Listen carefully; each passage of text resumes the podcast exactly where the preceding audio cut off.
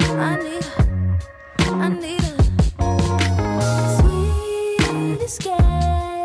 Compliments to your mother, know how to treat a good woman. Holiday,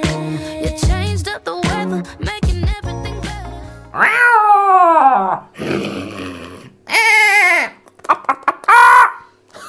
欢迎大家来到我们新播客《动物 农场》哎。刚才所有的声音全部都不是特效，是我自己发出来的。我是我们的主播曹富贵儿。嗯，我是高阿成。我们今天这一期很不简单，嗯很不简单。说怎么不简单？我们我们今天有有东西了，可谓是三狗一人呐、啊，三人一狗，sorry，sorry。我们今天是一个我期待已久的一个主题，的嗯朋友们，我们今天要聊的是关于宠物的内容。如果你家里现在养宠物，现在就把你们家养的什么抠在公屏上，哎，这是第一波互 动。干嘛要？强迫人家对抠回公 因屏？为我因为我之前想很想聊那个宠物，你一直 say no，我没有 say no，是因为你推荐我一本书，我一直没读完，嗯哦但我到现在没读完，我觉得再拖就不合适了。是因为你的懒惰，所以影响了大家跟一跟一动物之间的关系。哎呦，这本书我们之前推荐过，叫《永远的爱永远的犬，爱犬》，嗯关注我们小红书的朋友们大家都知道。然后呢，这个我们今天之所以聊这个重点的话题呢，别走别走，我们今天还请到了一位资深的，怎么说呢？嗯，狗专家，狗狗界的泰勒·斯威夫特。Sorry，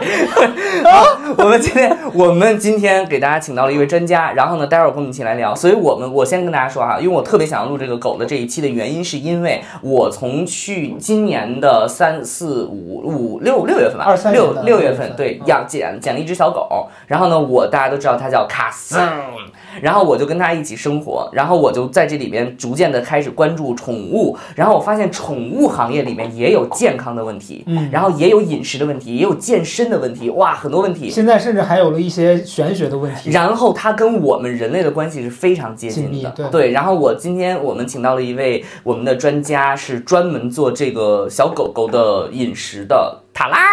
大家好，我是九生宠物的创始人塔拉，嗨然后我是五只猫和一只狗的妈妈。你家里有天哪五只猫，对对对，然后一只小狗。对那只狗是什么？是那个，它也是流浪狗收养的，就是是一个田园犬和德牧的串串，哦，那它长得会跟德牧很像吗？有一点儿像，就是可以伪装啊，所以我就是经常骗我的邻居说啊，它是警犬退役。这种最好 了，这种最好了，也就是很聪明嘛它又聪明，然后它又有田园犬的品性。对，嗯，其实它也没有那么聪明，它所有的聪明才智都用来保命了。嗯哦我家的这个小狗是，就是它在我家那个楼下，就是有一天晚上，然后我在这个楼底下看到它在那边转，然后它就发出那种嗯嗯的那种声音，然后我我那段时间就突然特别想养一只狗，然后我就说哎呀，给我送来了，然后我就下楼了， 下楼之后它就真的就过来跑跑来找我。然后跑来找我之后，我就跟它接触了一下。然后当天其实我想的是把它带回家之后，我给它清洗，给它做完之后，第二天给它找主人。然后我就发现那一宿非常的完美，就是它非常的乖，洗完澡之后就就窝在这个地方。后来你就知道，就是领薪假你就给不出去了，然后我就把它养下来了。就是反正我们是一个双向选择吧。缘分真的是缘分，嗯是的嗯，因为我领养我的狗狗也是这样，就是当时它的身世很悲惨，然后我去那个救助站，就是定期做义工嘛，然后我们就是定期都会去捐助一些流浪动物基地，然后我去做义工的时候，我就给它好吃的，一般的狗呢就是拿着这个吃的就会走了，然后就赶紧去吃，就是特别狼吞虎咽，但是我给它吃的它不吃，它一定要把头贴在我的大腿上，哦，我就觉得说，哦，我好像跟他有缘分。然后那个时候我还在杭州住了半年，然后我就一直在线上去，呃，每月给他打钱、啊。后来我回北京的时候，那个救助站说他们有可能要作为违建被拆拆掉了，嗯我说那我要不然就把它接回家吧，嗯啊，就这样就回哎我，家了。养狗真的很讲究缘分。你的小狗是，我家狗也是，但是它跟塔拉的这个是反过来，塔拉是因为它的身世非常悲惨，我是因为当时我非常悲惨 你咋了结果有人把它送到我这儿来了。啥意思？就是可能关注我早一些的朋友知道，就是大概一七年的时候，我养了一个那个小小小狗，然后那狗是当时我我在闲鱼上头，然哦，后被骗了。星期狗，对，先跟大家就是讲，就千万别在这种网站上买狗，因为很多骗子。当时我遭遇的那个骗局就是我想养狗，然后我说那我搜一下吧，结果那个人在闲鱼上他做的非常之完整，他写的是我们家的狗生了小狗了，现在找这个就已经四个月了，现在找这个合适的人家。然后那个狗当时是卖六百块钱一个，我和我一个当时的同事，我们俩就都想养，我们俩下班之后就结伴去。然后那个骗子做戏做的有多足啊？他是从那个在传媒大学那块的一个小区里面，他牵着一只大狗，然后提了一个篮子，篮子里面装了四只小狗，然后就出来。就你想，当时我完全无防备，我想说。哪有人会这么周全的？然后还领着大狗，然后出来在在路边儿，他跟我们说啊，这哪一只是什么样的，大概那个年纪啊、性别啊这些的。然后我们当时我们俩就挑了各自想养的那只，就带走了。然后带回家，那个当时老周一回家，老周说这狗怎么可能有四个月？就这么巴掌大的狗很小很小，他说这狗最多一个月。哦但我当时完全不懂啊，你没法判断。然后到第三天、第四天的时候，就是突然开始就像网上那些星期狗一啊样，狗他在家突然吐了，然后我就知道不妙了。而且我我跟你讲，其实就是很倒霉。当时我还抱回来的第二天，我就带他去医院检查，然后检查的时候碰到一个那个就是缺心眼儿的那种那种大大夫，就真的那个狗也是倒了倒了霉，它就是命中该遭此劫。就那大夫给他检测了所有的，然后结果是正常的。偏偏没有检测，然后我的那个朋友在当天晚一点的时候给我打电话说，他在大悦城的另外一家给他的狗做检测，他那个狗查出了狗瘟、细小各种全、哦全得了。哦，他就说你这两只狗是一一窝的，不可能一只健康，另外一只没事它是传染儿。对，然后我说，可是我这个大夫没说查他出说来他没事儿，然后那个朋友当时的反应说，那那你给我再观察一下。结结果我就又给那个医院打电话，那个男大夫，我那个男叫李帅举啊，我现在还记得他，你必死。 然后那李帅举跟我你说， 报复心多强，那李帅，因为他是这样讲的，他说我们会对这个狗负责任，因为我们检测结果是这样的。李医生吧？这这李医生，然后后来隔了两天，狗就出事儿了。哦，我当时就找他们去，然后他们那个李医生又不在了，然后他们店里当时他们那个店长是一个年纪比较大的一个那种大姐，那大姐看着挺信得过的，然后我那个时候因为那个医院离我家很近，嗯我我照顾她相对比较方便，我就还是就又走错一步，我就带着狗在那边治。结果治了大概到第七天，因为一般细小它周期不是七天之是后可能会扛过去就好了，但那个狗太小了，然后他们家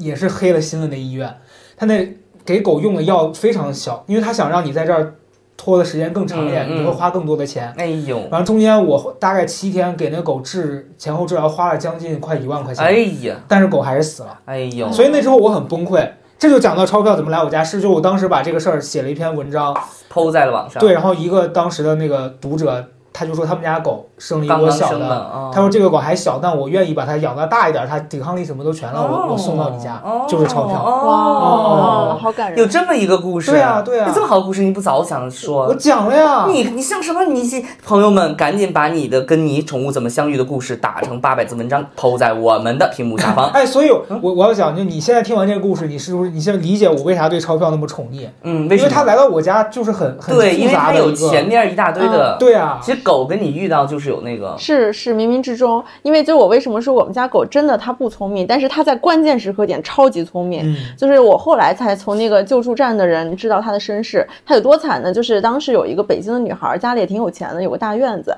她就养了十只狗，但她养狗也不好好养，也不做绝育，也不好好喂，这十只狗自繁殖，繁殖到六十多只狗，啊然哎后呦不给它们吃的，然后六十多只狗就是互相残杀，哦所以他们这个动保的人也都是公益组织的人，就是他们都是义务的，然后去发现了这件事情，就去拯救这些六十多只狗，就是整个现场就是惨不忍睹。我我的狗耳有一只耳朵是少一半儿的啊，就是那个时候被其就他狗咬哎就掉不了。知道了，就嗯太太久远了啊。然后那个时候呢，我的那个流露呃救助站的那个站长，他只能救十只，哦啊他的能力就到十只哦，然后他选了十只比较。就是惨的哦啊，然后受伤比较严重的，说带去医院。这个时候，我的狗，我我后来接它回家叫，我爸起名叫黄蓉啊，但是它就是在那儿叫我大 黄为，什么？为什么叫黄蓉？可能因为爸爸想当黄药师 吧，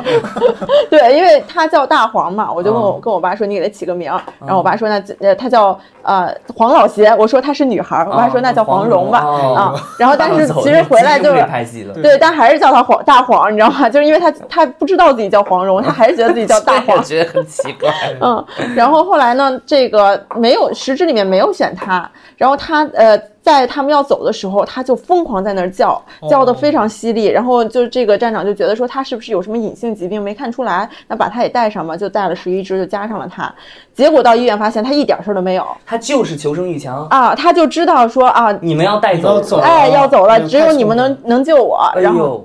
然后呢，就跟着他们走了。后来到了救助站，救助站给他做了一些这个基础的治疗，然后后来给他做了绝育。然后到我去救助站的时候，它就平时也很贪吃，但就我喂它的时候，它就不吃，它就一定要把头靠在我的大腿哦上。哎呦，然后我就觉得，哎呀，它真的是非常的在它关键叫时黄刻蓉很合理，叔叔真是会看狗，哦真的哎，心机很重。这个真狗的，哎，你看它那个叫，就是大家都知道它要带走，对别的狗还在那儿撕巴呢就。它有黄蓉的那个，它已经就注意到了那个什么了，然后它就要跟上，很不对错哎。但是所有才艺节目都学的特别慢 啊，但但是是我我就的放聪弃明了。才智都用在保命上了，对哦所以你最开始这么说，嗯，我觉得很重要哎。你看那外星人嗯来地球的时候，挑了三个小孩儿做了数学题，最后把那三个小孩儿带走 了。哪三没看过吧？刘慈欣那个《三体》 流浪啊，地地球球完蛋的时候， 地球完 蛋的时候，乡村教师，对对对哦对啊，对对对对对，你看多重要啊哎！呦所以朋友们必须得那我要，肯定得被剩 下了。就我做完题，外星人就你看，外星人也会也对，会作，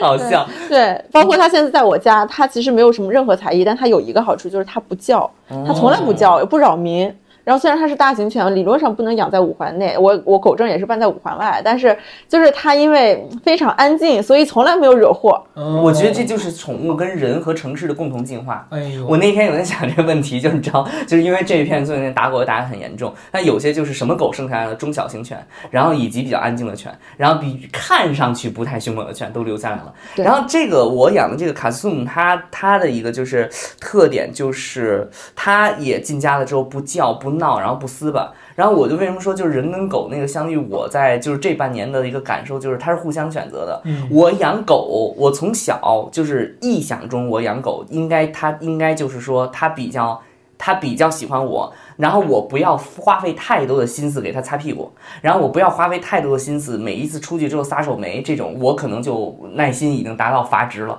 但这个狗刚刚好就卡在这个点上，就它又粘人，然后但它又不会给我添很多麻烦，我觉得就是相互选择。是的，我觉得这个要比那个就是挑中买完带走要好，就像你那个也是，就因为你心里边有一个需要一个狗来对就来了，因为我记得我上高中的时候，因为那时候特别想养狗嘛，但家里条件就不允许。然后那时候我就跟我当时的朋友聊，我说我以后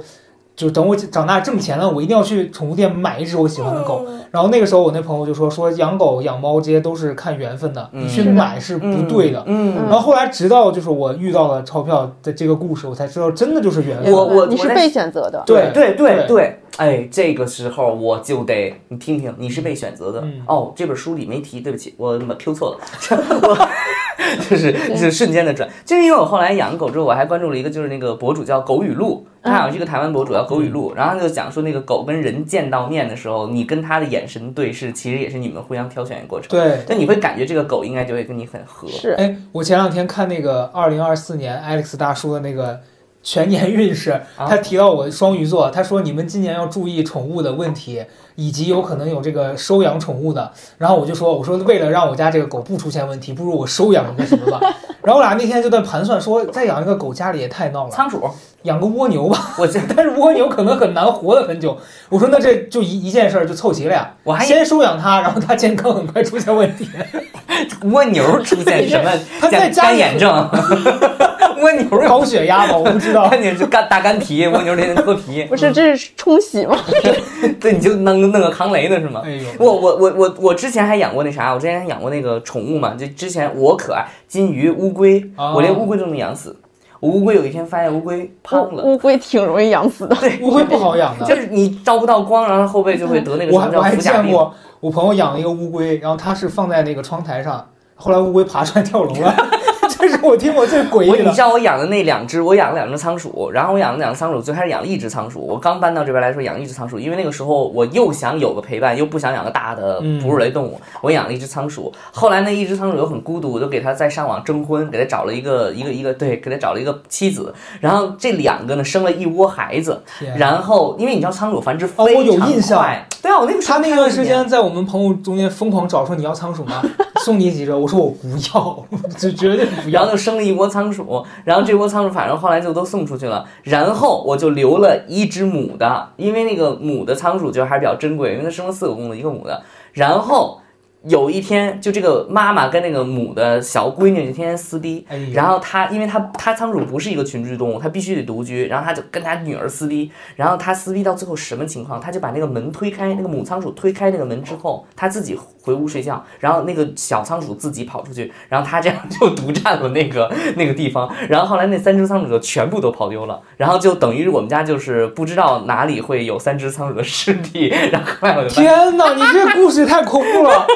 但是后来我想应该他们是从管道里爬出去的，家里不臭吗？没有，他们应该是从管道里爬出去之后妈呀就爬出。你看你这这又是在干什么？你养的蜗牛你好到哪儿去？你养十八只蜗牛，待会儿都又又又变成一大堆干蜗牛。哎，刚好刘祖军吃萨利亚的时候给他放加个餐，这哪是我？ 有你的宠物出现了健康问题，嗯所以我后来养这个狗的时候，我就注意了很多问题，因为狗就是跟这些小动物，因为你知道仓鼠的寿命其实一共就是一到三年嗯，它的寿命其实很短。然后狗的话，我第一次意识到狗的那个就是健康，就是从那个狗语录那个视频里面，他就说如果能够把狗养长寿，可以养到二十年。是然后我就，然后我就开始那什么，而且我刚养狗的时候不太懂，就是它吃的那个狗粮，我会发现它拉屎拉不出来，然后它会吐，然后还有就是那个时候在闹一个狗粮的问题是。就是有一个品牌紧急召回了它的那个狗粮，嗯说它那个狗粮吃死了小狗，啊然后我就皮特别紧，然后后来我就马上嗯你你那时候买的是进口粮吧？我那个时候就买普通粮，我不懂，嗯嗯我就买了普通的粮呃食，然后然后我还给他买了罐头，然后我发现那个罐头里面有大量的淀粉，嗯然后所以那胶嗯个对那个狗吃完了就就就拉不出来，然后后来我就我就买了那个书，还看了那个视 频。同学们，我天天都在学习呀， 把爱学习扣在公屏上。但我第一次意识到说狗是不能只吃狗粮，也是因为这个曹老师，他就是看了这个《永远的爱犬》之后，嗯很他短就期，它很短期。他就说他在家给狗做这个新鲜的食材，然后把它冻起来，完了每次给它吃。然后我当时就第一反应是我说要那么麻烦吗？那所有的狗都吃狗粮，因为我真的没那个概念。但后来他推荐我这本书，我就翻了之后，我也突然想到，就是就像你人，你不可能一直吃那个是快捷方便食食品嘛对对对。对，然后狗你一知道，辈子吃那个，而且你知道，我看那个书里边时候有听到一个，我觉得醍醐灌顶。他说狗粮还有另外一个名字被大众所忘记，嗯叫做宠物饲料。嗯哦呀耶！我一下，对啊呀、它是饲料对吧？是吧？呃，其实，在我们我们国家，就是我们这个行业叫宠物食品嘛，它就是嗯归农业部管的。农业部管的所有的这个动物吃的东西都叫饲料哦啊、它就是没有单独的宠物食品这个类目。啊、嗯，但是我觉得这个其实从名称上来讲啊、虽然它是宠呃这个宠物饲料，嗯但是它的整个的就是这个卫生指标，还有一些营养的指标，它跟饲料还是差别还是蛮大的。嗯啊，当然现在有一个问题就是，国家现在在我们这行业规定的这些指呃行业标准都是推荐执行，嗯就是完全对是看你自己。对，啊因为我看那个书里边也写，其实只有咱们国家这样。我看那个书里边写，连欧美也是这样，欧美也就他们是这样没有一个嗯统一标准。对，就比如说，其实像我们国内，我们做好一点的产品，我们都会参考欧美的标准。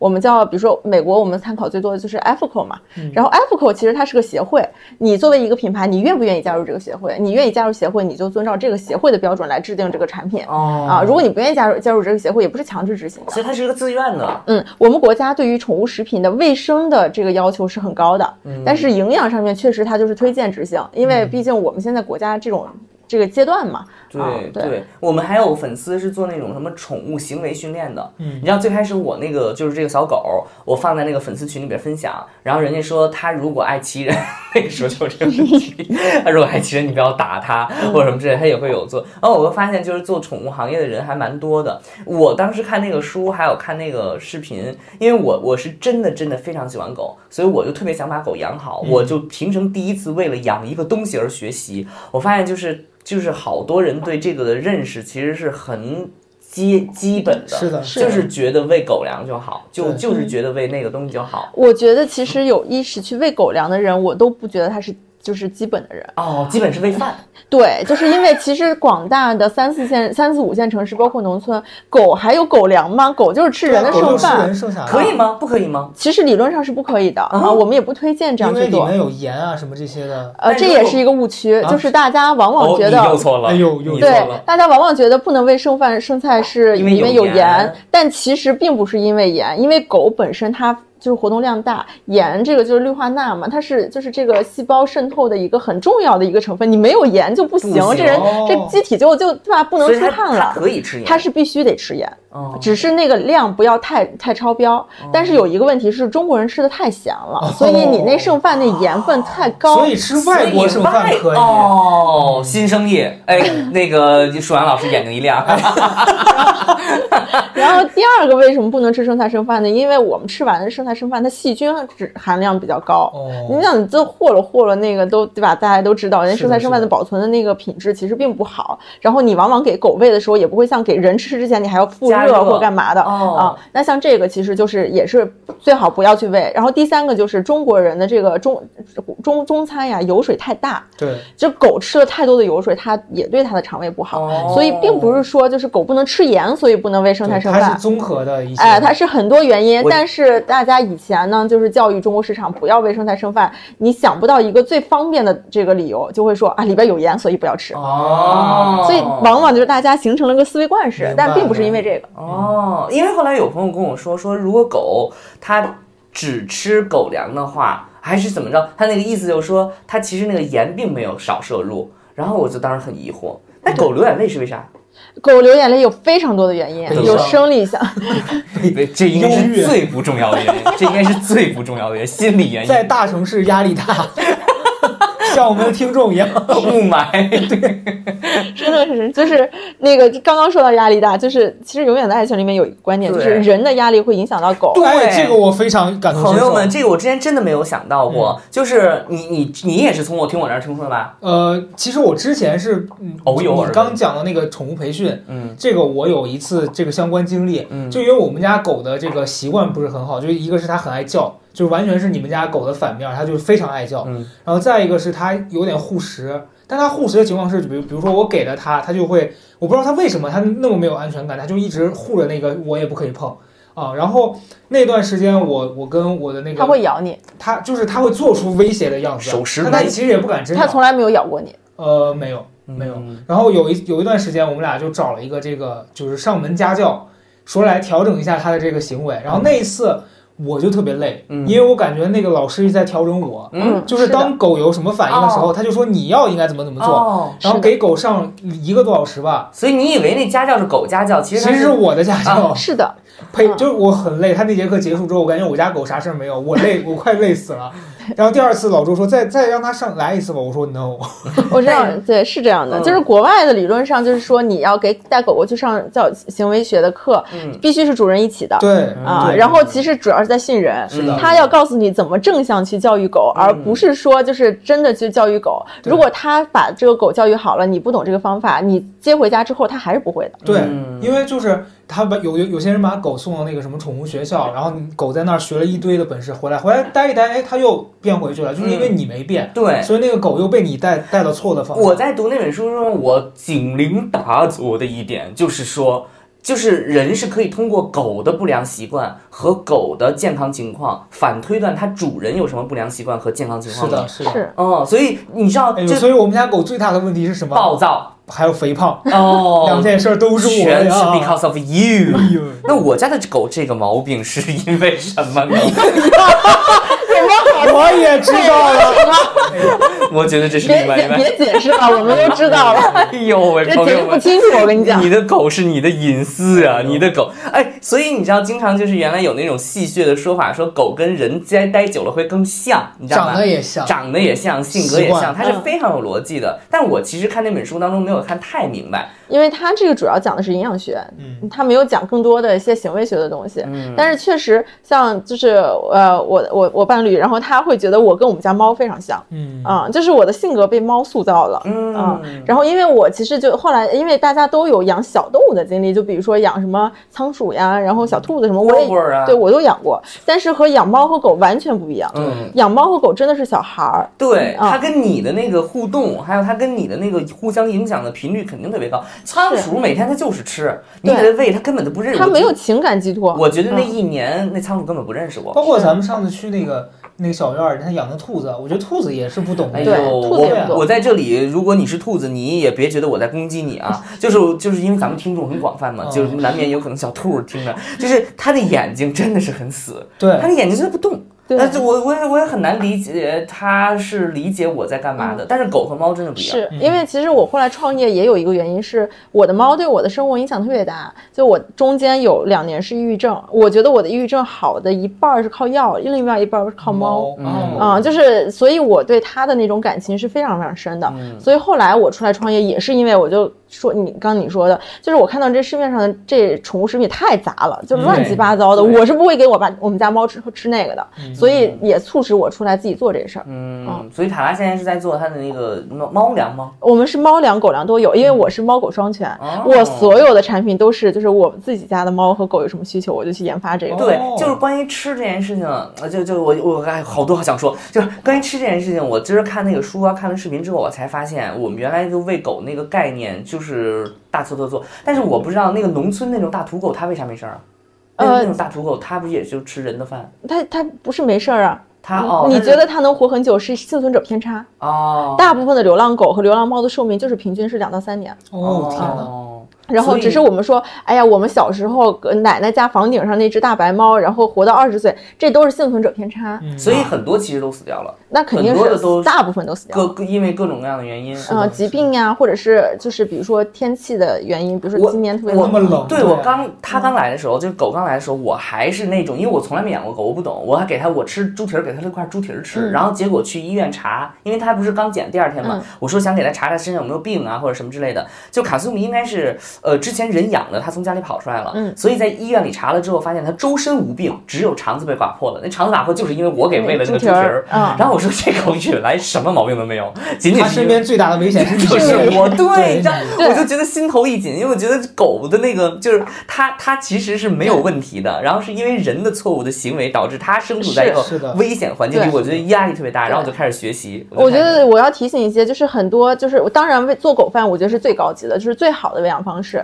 真的就是 It's 你 me，我听到你你说你给那狗做狗饭，我真的觉得好佩嗯服，因为我刚养猫的时候也给它做猫饭，但是后来很是难就是坚嗯持下来嗯很难坚持，因为尤其是我现在猫特别多嘛，啊，然后我觉得最就是最基本的是先我们尽量不要喂剩菜剩饭，第二是如果你就只吃猫粮和狗粮，它不会有太大的健康问题，嗯就是只要是合格的高品质的猫粮狗粮，你只吃这个不会有太大的问题嗯嗯。然后当然最好的呢就是自己去做狗饭嗯，这是更进阶的。然后进呃就是在做这个过程中，我觉得有几点要注意，一个是就是说不要喂熟的骨头。嗯嗯啊、尤其是小骨头，鸡翅那种小骨头特别容易卡。因为熟的越煮越硬，然后它对就会像一个刀片儿一样。对手骨头它是不会，就是已经这个钙钙化钙质了，了对钙化了。对，然后呢，这个硬骨头很容易划伤肠道，嗯呃，卡喉咙什么的。生的骨头是可以的，但是生骨头最大的问题是寄生虫嗯哦啊，然后还有沙门氏菌的问题。哎呦有啊，所以熟化的话呢，你要喂，最好把骨头剔掉。嗯然后呢，但是同时要注重注重就是补补充钙嘛。嗯就是上次我跟你说，呃，把鸡蛋壳磨成粉，对啊，你是然后添加到食物里，你上次跟我说完之后，我就给它吃那个鸡蛋壳，但是不磨成粉可以吗？呃，也可以，就是撕小一点，它别让它卡住就好。哦啊，你鸡可蛋不知壳道不这太卡斯姆那鸡蛋壳，你你都没撕呢，它就没了已经。呃 你说那鸡蛋整个给它，它能 吃？不是那鸡蛋壳，我刚搁在旁边，我说这个给你补钙，我一转头没 了。它已经就是已经吃下去嗯了，它还是有一些土狗的习性，的它就是用来补那什么的。那你这又放空了你不是我在想，我说你在讲说它吃鸡蛋壳那个，我在想我我们家狗，我们家这狗从小照理来说，它养在家里，它不应该有一些这种品行的问题，但它确实是偷东西。 就我们家狗是这样子，就是经常。呃，有好几次，那个时候我家还没安这个摄像头很好，笑然后我们家那个桌上可能会放一些就中午没吃完的东西，然后等到我出出完门回来，发现它上桌了，嗯，它把我家桌上的东西吃了，然后我们家狗吃过的东西分别有什么呢？羊肉泡馍，哎 呦，哎呦然后那那什么，那个叫什么，反正就有一个蛋糕品牌，那布格东京那那那哎，小挺蛋会糕，吃，对，全吃过。就有一次，当时我们还住那个像素，就上下上下楼，我在二楼天楼底下呼啦呼啦呼啦，我说啥东西？我说进贼了。出门一看是我们家狗，把头埋狗在 那狗在那上火锅呢，在那儿吃羊肉泡馍呢， 吃完满脸都是油。后来我就很困惑，现在我只能就是出门前我把所有能能丢的全丢嗯掉。所以它是呃，它现在还是会上桌子的他现在不敢了。啊。我后来有一次也是我很惊险的，是因为我桌上放了一巧克板力一板那个感冒药，啊哦然后他直接回来把那拆了，吃了两片儿，我吓死不是了。你家这狗咋什么都能我拆们我开们？家狗还吃那个健胃消食你片搁他儿，那鲁鲁班锁是不是也能给是你不复是吃原？多了？只要偷吃吃多了，再来点健胃消食片他儿，去你会他去吃。染膏明天还吃月饼呢。哎哎呦，呦，反正很吓人。很危啊险。那月饼还是巧克力味儿巧的克力的，就我也是早上起来，那个我上个厕所出来，我发现狗不见了，我说这狗去哪儿了？然后它躲在桌子底下，我说是肯定作妖了，因为它那个行为就是不打自吃招东。西了。嗯，我我一看，它把头天晚上我们的月饼全吃了，哎呦，它这是啥原因啊？我觉得这个不同的就是还是要具体分析。就跟你说，这我这小孩为什么学习不好， 你说这问题咋哦咋分析，就很你还是要嗯、呃更多的这个角度去分析。然后另外一个就是慢慢的去引导他纠正明。白就比如说，你看他以前上桌子，现在就不上了。对吧？我周围大部分的家里养的狗呢，他们是不敢上桌子，但是他们会吃大家从桌子上掉下去掉的下来哦，东是西。的，是的，啊、我们家那个狗也蛮危我险们 的。家狗就像那海边那鲨鱼，你知道吧？你有有什么掉下去，它蹭一下 过来。有一天我俩在吃饭，我掉下去了一块那个萝卜还是啥，我家的狗就像个猎豹，你知道，从我们蹭走了， 把那萝卜叼走了，然后咬了两口吐了。哎，这萝萝卜没肉，我 说这还好，只是萝卜，这是块巧克力，它就会因为它的快而死。呃对，因为甜嘛，它就对分解起来对，吓死了。这些确实是跟主人有关系的。啊对我你肯定是平常哦，还有一个就是我后来就是不让家里边人吃饭的时候给他吃东西，也是从那个书里和视频里学的。嗯就是你如果吃饭的时候给他东西吃，他就会养成一个你吃饭他就会得到食物的习惯。哦你虽然不会给他喂危险的食物，但别人不懂就会给他喂危险的食物。是的，是的是的，哎呦，就等于是你那个狗就变成一个活垃圾桶，嗯然后一吃饭它就张着嘴，所以你那个狗那个那你那个狗那个猎豹那个特性是怎么培养出来的？我想知道。我确实不知道，你天嗯性。哦，是是你不知道你每天在家里是干什么需就要它冲？过冲过去。哎呦哎呦，你是不是每次喂它食的时候就打闪电战？吃饭了啊，走了。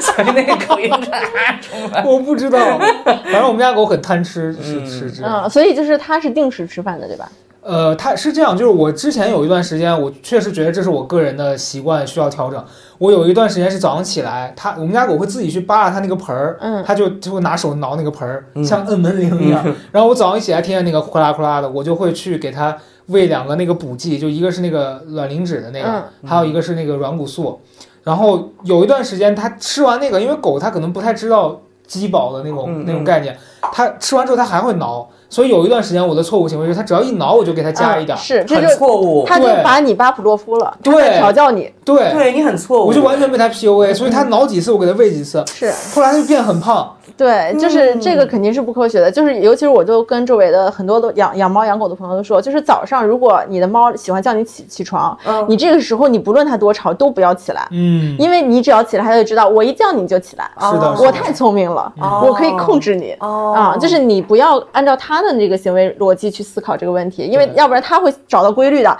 猫猫狗狗会找到自己的规对，律。因为太哎，聪你明说了对，因为我他原来不叫我起床，他现在就是一到八点钟，他现在是分两次叫我，他八点钟叫我一次，他如果叫不起来，他就下去了，十二点钟会再叫我一次，因为十二点钟我一定会起了，所以就这个时候他就会觉得这是两个奏效的点。嗯，然后，但是我现在需要他叫我起床，所以现在我没有反向循环啊，你你就是它是闹钟，对对，因为我是闹钟是叫不起来我的，他就一定要他踩我，然后把我的困意全部踩完，然后我会起来。然后这个是反向需要的。你刚才说那什那么？哦那我想问，就是他没他没来之前，你是怎么起床的？那你就是高嘉诚了，我经常起不来它啊。它就是经常消失。我跟我跟曹宁约的那个那个播客，直接睡过头啊，直接睡过头。谢谢卡祖。哎呦，对对对，这一点上它还是起到一些作用的。但你刚才说那个卵磷脂的那个，我想问，卵磷脂和软骨素是干嘛的？就软骨素是对它那个膝盖吧，就是它对它那个膝关节，嗯，因为狗的那个，因为我家的狗像泰迪啊，还有博美它们这种类型，它那个关节都先天会不太好。嗯然后随着它年龄的增长，然后你尤其是像我家狗，可能如果胖的话，它体重是它那个关节会更容易受压损。力会很大。对，哦所以那个我是有一次去给它做那个每年那个疫苗打针的时候，医生说的，说你要给它补充一些这些东西。哎，这个玩意儿是食物当中不太能获取。呃，是可以的。啊、比如说像我们说的那个贻贝，它就是很好的这个，呃，就是这个叫软骨素的一个提取物贻，贝是什么就？是呃，我不知道你们吃没吃过青口哦或者叫海哦虹啊、哦对，这种就是很多的那个就是保健品里面都是从这个里面去提取的。那它也是太奢侈 了。对，那其实那我是青岛人嘛，我们那儿这个海虹特便宜、哦啊、哦然后但是就是有的狗可能不喜欢这味儿。因为它有点腥腥腥啊嗯，吃不惯可能。然后其实像我们自己的狗粮里面，我们都会去加硫酸软骨素。呃，最好的硫酸软骨素的提取是来自于鲨鱼骨，但是这嗯是最贵的。那呃，稍微低一等的，可能牛的骨头啊，然后鸡的骨头都可以提取硫酸软 骨素。哎呦，嗯你说我家狗这猎豹这是不是真是从那那可个能元木素里面跟鲨鱼学的 呀？但是确实你说的是一个很好的一个点，就是尤其是大型犬，我觉得你们家泰迪还好一点。嗯大型犬到老年，它的那个髋关节非常非常对对，而且你知道还啊，你说我觉得这点就是大家那个养狗的误区，就是以前我家住那个上下楼的时候，我那会儿真的不懂，我家狗就经常上下楼那样跑嘛。嗯，我当时还觉得哎，狗会上楼梯很可爱，但是直到有一次大夫就说说那个狗是不要不建议它经常在楼梯上跑的，因为它那个身体的它的身体结构。不适合做这件事对对情。后来正常后来其实包括狗站起来也是不好的，是的，对所以后来我就搬了家了嘛，我就刚好搬家，我也就没嗯那为么。了它住平房了，本来我也想住平房，因为很不方便，那 loft 也人你也懒哎呀是这，我也住过浪，对太累了。了然后后来有一次我我们去爬那个类似香山吧还是哪儿，你就见有那种阿姨带着她的那狗三四只泰迪、嗯爬那个香山，我当时就觉得我很想去跟阿姨说你别让它来这儿，这不对嗯。但但那阿姨看起来杀气很重，我也不敢说。是啊，阿姨连自己膝盖都不要了，别看那姿势。这个我也有你这种就是经历，因为我也是后来学了很多这个宠物营养和宠物行为的一些东西。我老想教别人怎么去养猫对养狗，对后来我发现其实人各有各的活法，狗也各有 各狗的活法，就是你救不了所有啊人，对你只能做一个品牌，而且谁来买谁对，而谁且来可做能狗也觉得说，哎，我也爬山挺开挺开心的，就是对虽然对我对知道那个对身体不好，但是我也开心。我也就经一常种在。子非鱼的 对概对对，念，我也经常在嗯小区里边，然后跟别人说，就但我不是那种说，我不是直接说你是不是喂狗粮呢？然后我就会绕说，哎，我说你看了吗？那吃狗粮吃死的那个，他说啊，没有，你这也反反面教 学，你这给我们这行业造成了多大污点？真的。造就 长了。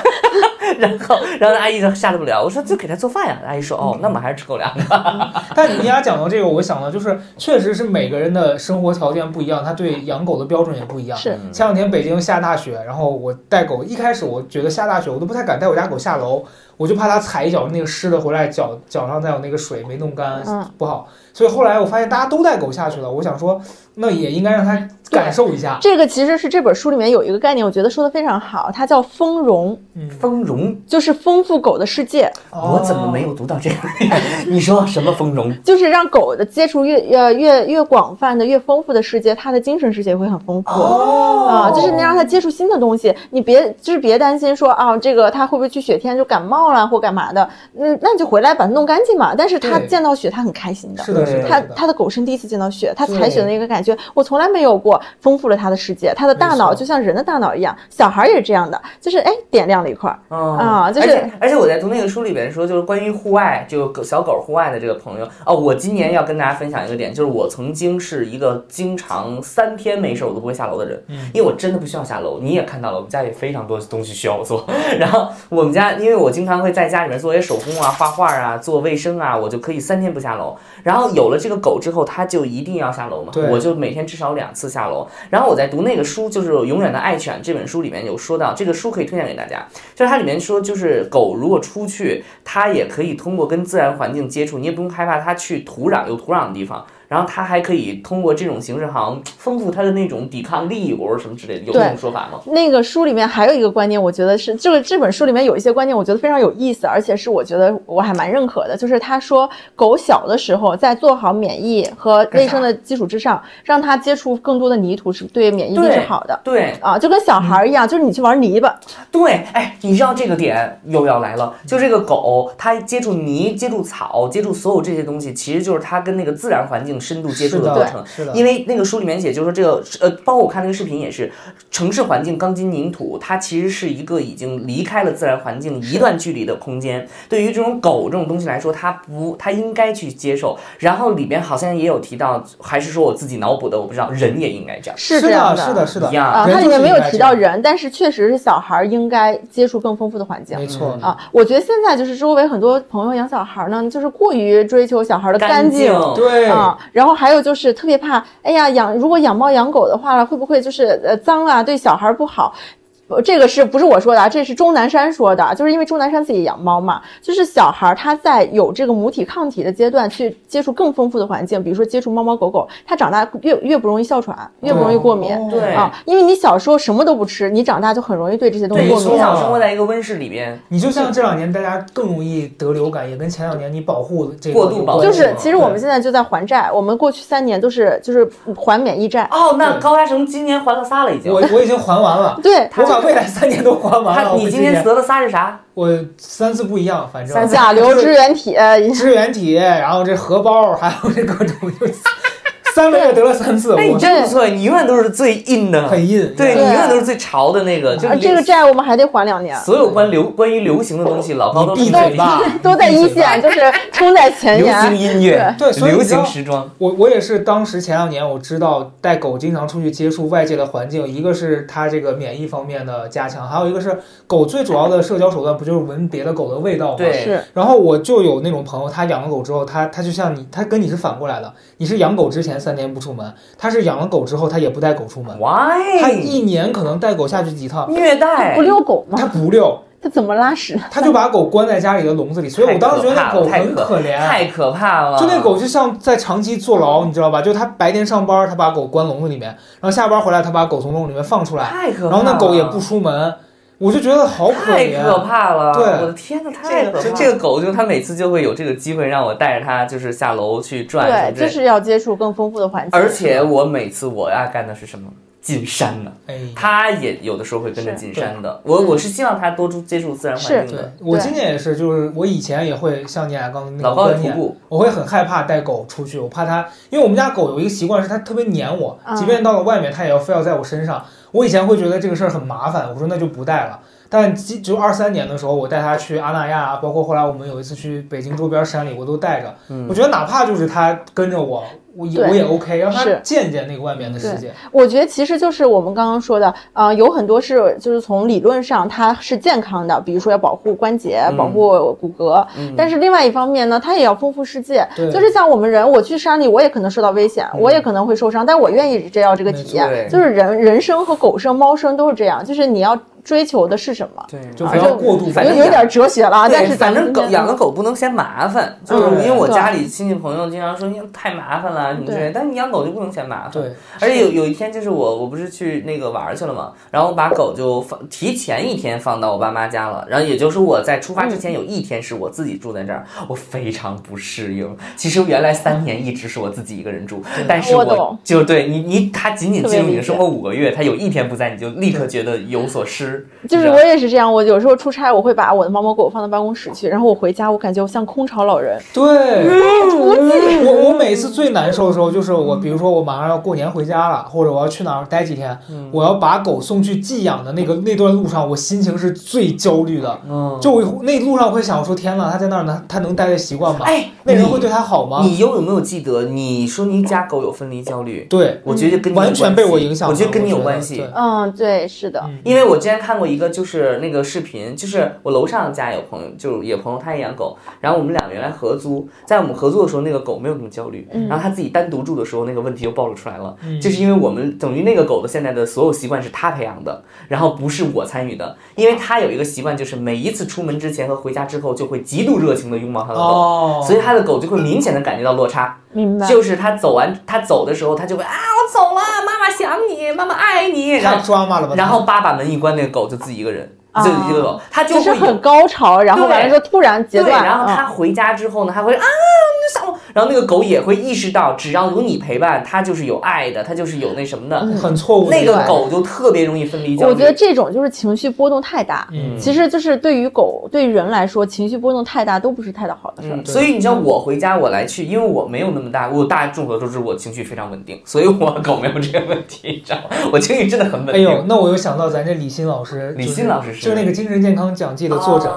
他里面讲到，就他说，其实相对长久的这个感情都是比较平淡的。对这不光适用于人，对狗也是。对，是嗯，你要你你要天天你折想腾想，你你谈个恋爱，你那你那对象回家，哎呀，亲爱的，亲爱的，然后啪把门关了，怎么了？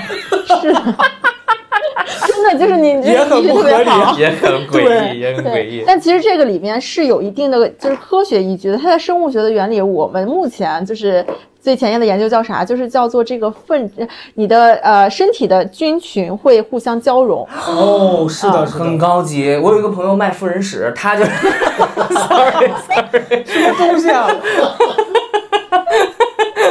不是 你说的对，不是我刚才开玩笑。可是我刚才说的一个例子啊，因为我有一个朋友在搞那个生物科学研究，他想研究的一个就是说，呃，不同人群，不甚至是不同呃这个生活习惯的人，然后他们的肠胃菌群是什么样的。我看那本书的时候，有发现人和狗和宠物之间的菌群是相互是的影响影响的嗯你知道有哎胖子、胖子菌吗？天哪你这样一经说常跟胖子一起吃饭，你就会变胖，我因知为道因为呃，当然是食管是中餐了，就是因为他的那个菌群会给交你换。你知道之前抖音有卖瘦子屎吗？ 就真的是在卖这瘦我子菌听。过，我听过啊，嗯。他是对，但我不知道他真的假的，但是他有依据的。你说就你们俩刚讲到这个菌群交换呢，我突然刚想到一个事儿，就是我们家狗经常就老周在我跟前念叨说，嘴咱臭们说它那 个什么啊嘴臭，我嘴不臭，你别在这你儿。是你把那嘴菌群交给他不了，是不是，我们家狗的肠胃其实不太好，嗯哦就它稍微吃的过于那个鲜了那些东西，比如说你它就拉那个狗狗粮，如果做的太鲜，它吃了它它就会拉。嗯，然后我你这样想，其实我肠胃也不好，嗯所以其实我们俩在某种就程度上交换嗯是相互影响的。有可能是。那你们是谁先影响谁呢？毕竟我活得比它久，应该是我影响它吧。 那他那嘴臭是因 为那个品种都 嘴臭啊，OK 你没见过哪个泰迪嘴一一一张是茉莉花味儿的，没 有这种狗。 OK，OK，明白明白，那那狗特别臭。对，因为其实就是在生物学上，现在有一个治疗方式就叫粪菌移植、嗯。啊，就是哎呀，把那个就管你说的瘦子屎、胖子屎，然对后儿童的，嗯就儿童哎粪菌移婴儿植最健康的那个移植，嗯所以人对和狗之间是怎么会影响呢？就是你的环境、空气里面，我跟你讲，但凡家里养宠物、养狗狗、猫猫的，我觉得啊，百分之九十的人应该就是你再洁癖，你也可能或多或少吃过它的粪便，它也可能吃过你的粪便，就是你很很多是无处不在的。对，因为它肯定就是你，比如说它舔舔它的屁屁，这我这我承认，嗯它舔完自己，它舔你，你可能就你就看不见啊它，但你哪怕觉得挺干净。咋了？哦哦哦，哦它哪怕不舔它，它舔你，而且它舔完屁股，它舔手，舔舔完手，它踩你的桌子，然后你拿桌子，然后你就。是的，是的。我就或想多到 或少啊。哦，但是这一点的话，人也会有，就是对人也会有这个统计，你是人无形当中吃吃到了多少这种细菌？一定是是的的，是的就是你自己也吃过自己的屎，嗯肯定的，啊就是是的，是你的的，肯定的。因为什么你想，时候啊？梦游的哎时呦候，，你可离我远点，你不知道我可不吃你屎啊！你离我远点。我你你已经 吃了。塔老师的意思是你已经没你没发现，但你吃过 了。传出去，我已经吃过可以 有就的哎太高了。因为你一生就是活了那么久，你想，就是比如说你们男生上厕所是站着上厕所，啊哦你的尿点就会溅到你的裤子上，你的裤子可能你的手就碰到。哎呦，就是你说这些是嗯很你生活当中很难嗯规避很难的规事避情，但是就是当然我们不希望说有这样的事情发生，我们能做到就是我们尽可能保持干洁净，净哎，然后但是有这种情况发生，也不要觉得说我就大惊不行小了怪。啊对，，因为其实人对这个也是这本书，然后也是那个视频里面写的。其实你看，我看关注，因为我养狗之后，我知道了多少知识。就是他就讲，就说这个环境当中的细菌，它就是互相流动的。会然后这个细菌是从人到人，从人到动物之间，它都互相流动的。是你不要因此而特别紧张，然后而且你因此而特别紧张也没有用，因为人的这个进化，它就是跟这个有关的。对，嗯其实我觉得不用太追求干净和就是这件事儿嗯啊，就是当对然，比如说我们做食品的，我们一定要追求车间的这种卫生，这是硬指硬指标。嗯但咱们自己家庭的环境，基本的整洁做好就好了。因为你看，我们全球抵抗力最强的人就是印度人，人家那环境对吧？人家这个那已经是世界公认了，是吗？世界公认不呀算是。一种歧视。你看是吧哦美国人多脆皮啊，什么这这也过敏，那也过敏。哎，我想到了一位智者说的话，啊说就是这徐大策老师，在大概两年前，就是他当时他要喝恒河水，不是不是，我家狗遛完不是每次要给擦给狗擦脚吗？他们家狗遛完每次都不擦。啊？我说你不擦它上床什么多脏呀？他说 徐大策说人最脏了。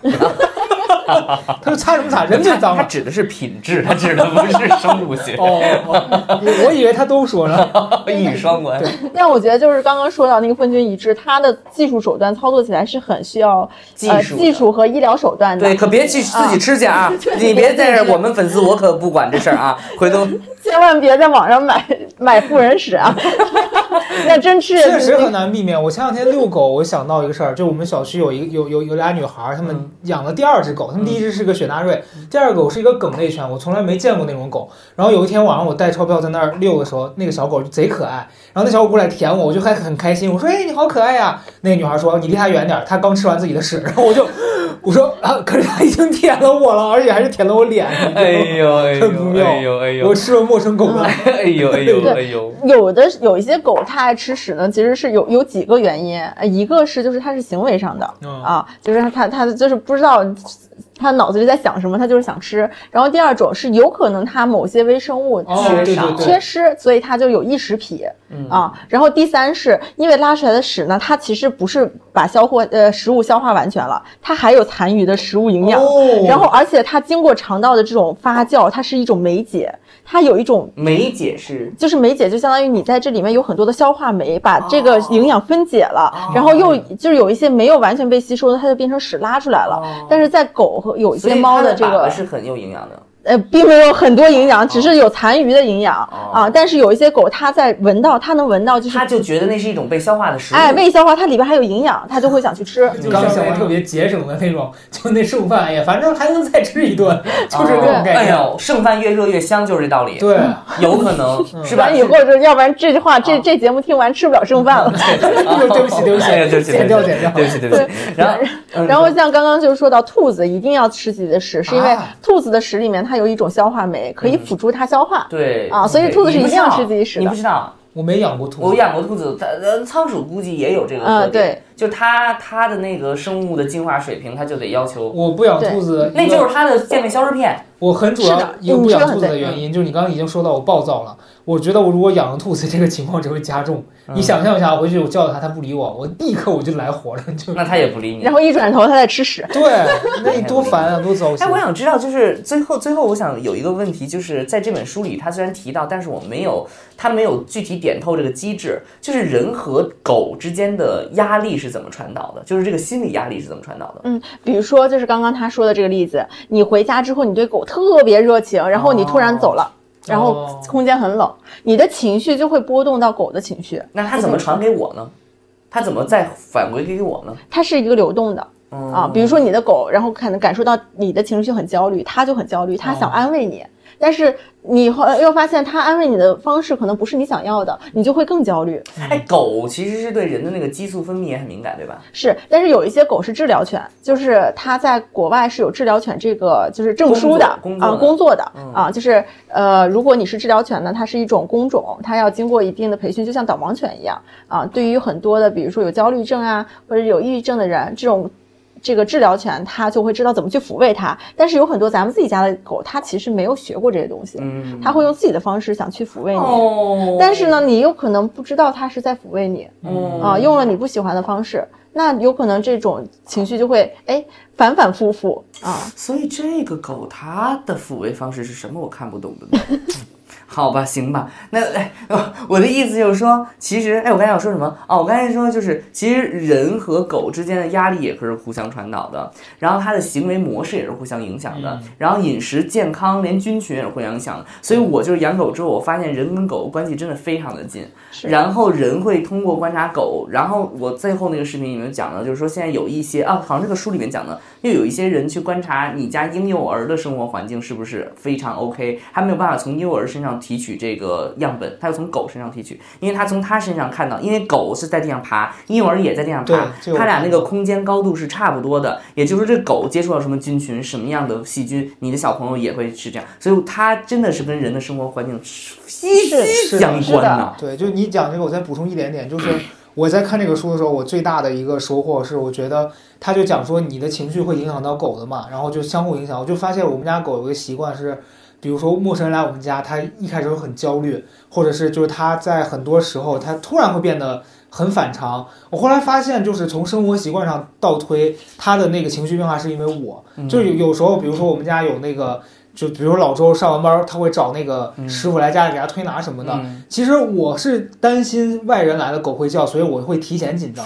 后后来我觉得是那个狗可能感受到了我的激素发生了变化，他就觉得他在可能在保他得护我啊，我我就是要提醒那些想养狗还没养狗的朋友们，就一定是你要能负得起这个责任和担得起这个麻烦，嗯你再去做这个决定，嗯，千万不要就是图一时觉得是轻的松啊，这对这对它是一个十几年的责任，对，然后没养狗的，我觉得这一期你也要注意听了，嗯因为因为老高之前特别关注的就是说害怕不养宠物的人会不会，但是我觉得这一期就是很有收获，其实就是狗非常多的逻辑是是在是人身上是完全通用的。对对情绪、行为、你的饮食，还有你对于自然环境的关系，所以我觉得这个这一期蛮好，我蛮喜欢的。嗯，然后我觉得其实咱们可以再聊多聊一点好点，就是饮食，因为哦你其实主要聊的是你做鲜食，但是大家可能并不知道鲜食应该怎么做。好，嗯对，因为我觉得其实就是呃，总结一下这本书，它讲的就是永生狗的几个公式嘛，嗯就是它分几部分会影响这个狗的寿命。第一部分就是饮食，嗯啊，就是饮食一包还包括就是营养、嗯摄入，还有就是喂食习惯。嗯然后第二部分就是说它要适量的运动，嗯啊，不能过度，也不能太少。嗯，然后第三部分就是遗传，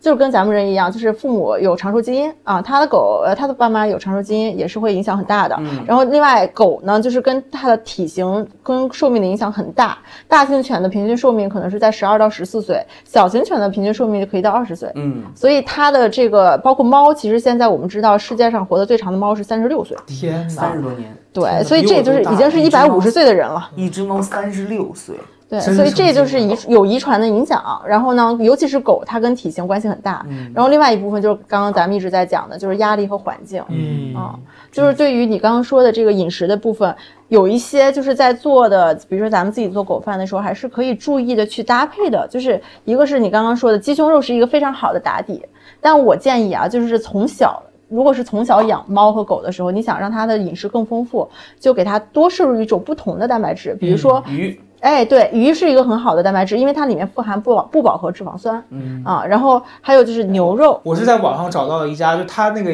那那那个创业的那两个人，他跟就是这个书的这两个人很像，他们一也对 couple，对一对 couple，他们也嗯是说自己养狗，所以他们弄了一个那个鲜食的那个包，嗯，它里面也是就基本上是最近生产的，然后它把它密封成一袋儿一袋儿，有有你你讲那个鳕鱼的、鸡肉的，还有牛肉的。然后我每次现在就是就是我基基本上就用你的那个狗粮和它这个就是搭搭配一半儿，啊然后每对天喂它。我觉得这是最好的，嗯就是我们自己也是推导，就是这种干粮搭适量的喂我也法是。这样，啊、我因也是这为样对吧，是吧？因为其实就是我们也很忙，我们也不对可能说每一天所有的饭都给它做。而且对这狗饭量太大，是健康的因素，而啊、然后我另外想说，就是补充一个维饮食里面，它提倡了一个阶段性断食，哦哦，对，对对，清肠，就是有一天可以别喂对它。隔一段时间有一一天的轻断食。人的屁股，屁股，让你的、哦呃这个细胞有一个就是人体有一个唤醒功能。对那屁明股，明天就给它屁。你也得屁股，对对对，屁股，你这我俩明天一块儿屁。你现在有人能花钱，你们那灵柩的应该有，那花钱进山里边儿，告诉吸雾去。你看过接触那项目吗？那帮人，你没见过？我还没嗯到这么高啊阶。哦，那有高阶的，花好几万块钱进呃进进进进山饿三天，告诉我说，我见过是让让你饿，但没让你花钱，这良心太黑了。嗯你要饿我，你还让我花钱？，对，不，因为他们那个逻辑是饿着你，然后带你进山，每天告诉说得吸监督你饿吸呀，尘哎呦雾，以对嗯尘雾为食物，饿得人脸出来发绿啊！那我不用，我用它监督。我回老家，我跟我爸待两天，但我爸会把我 当猪的。这这这又是另外一个极端了。对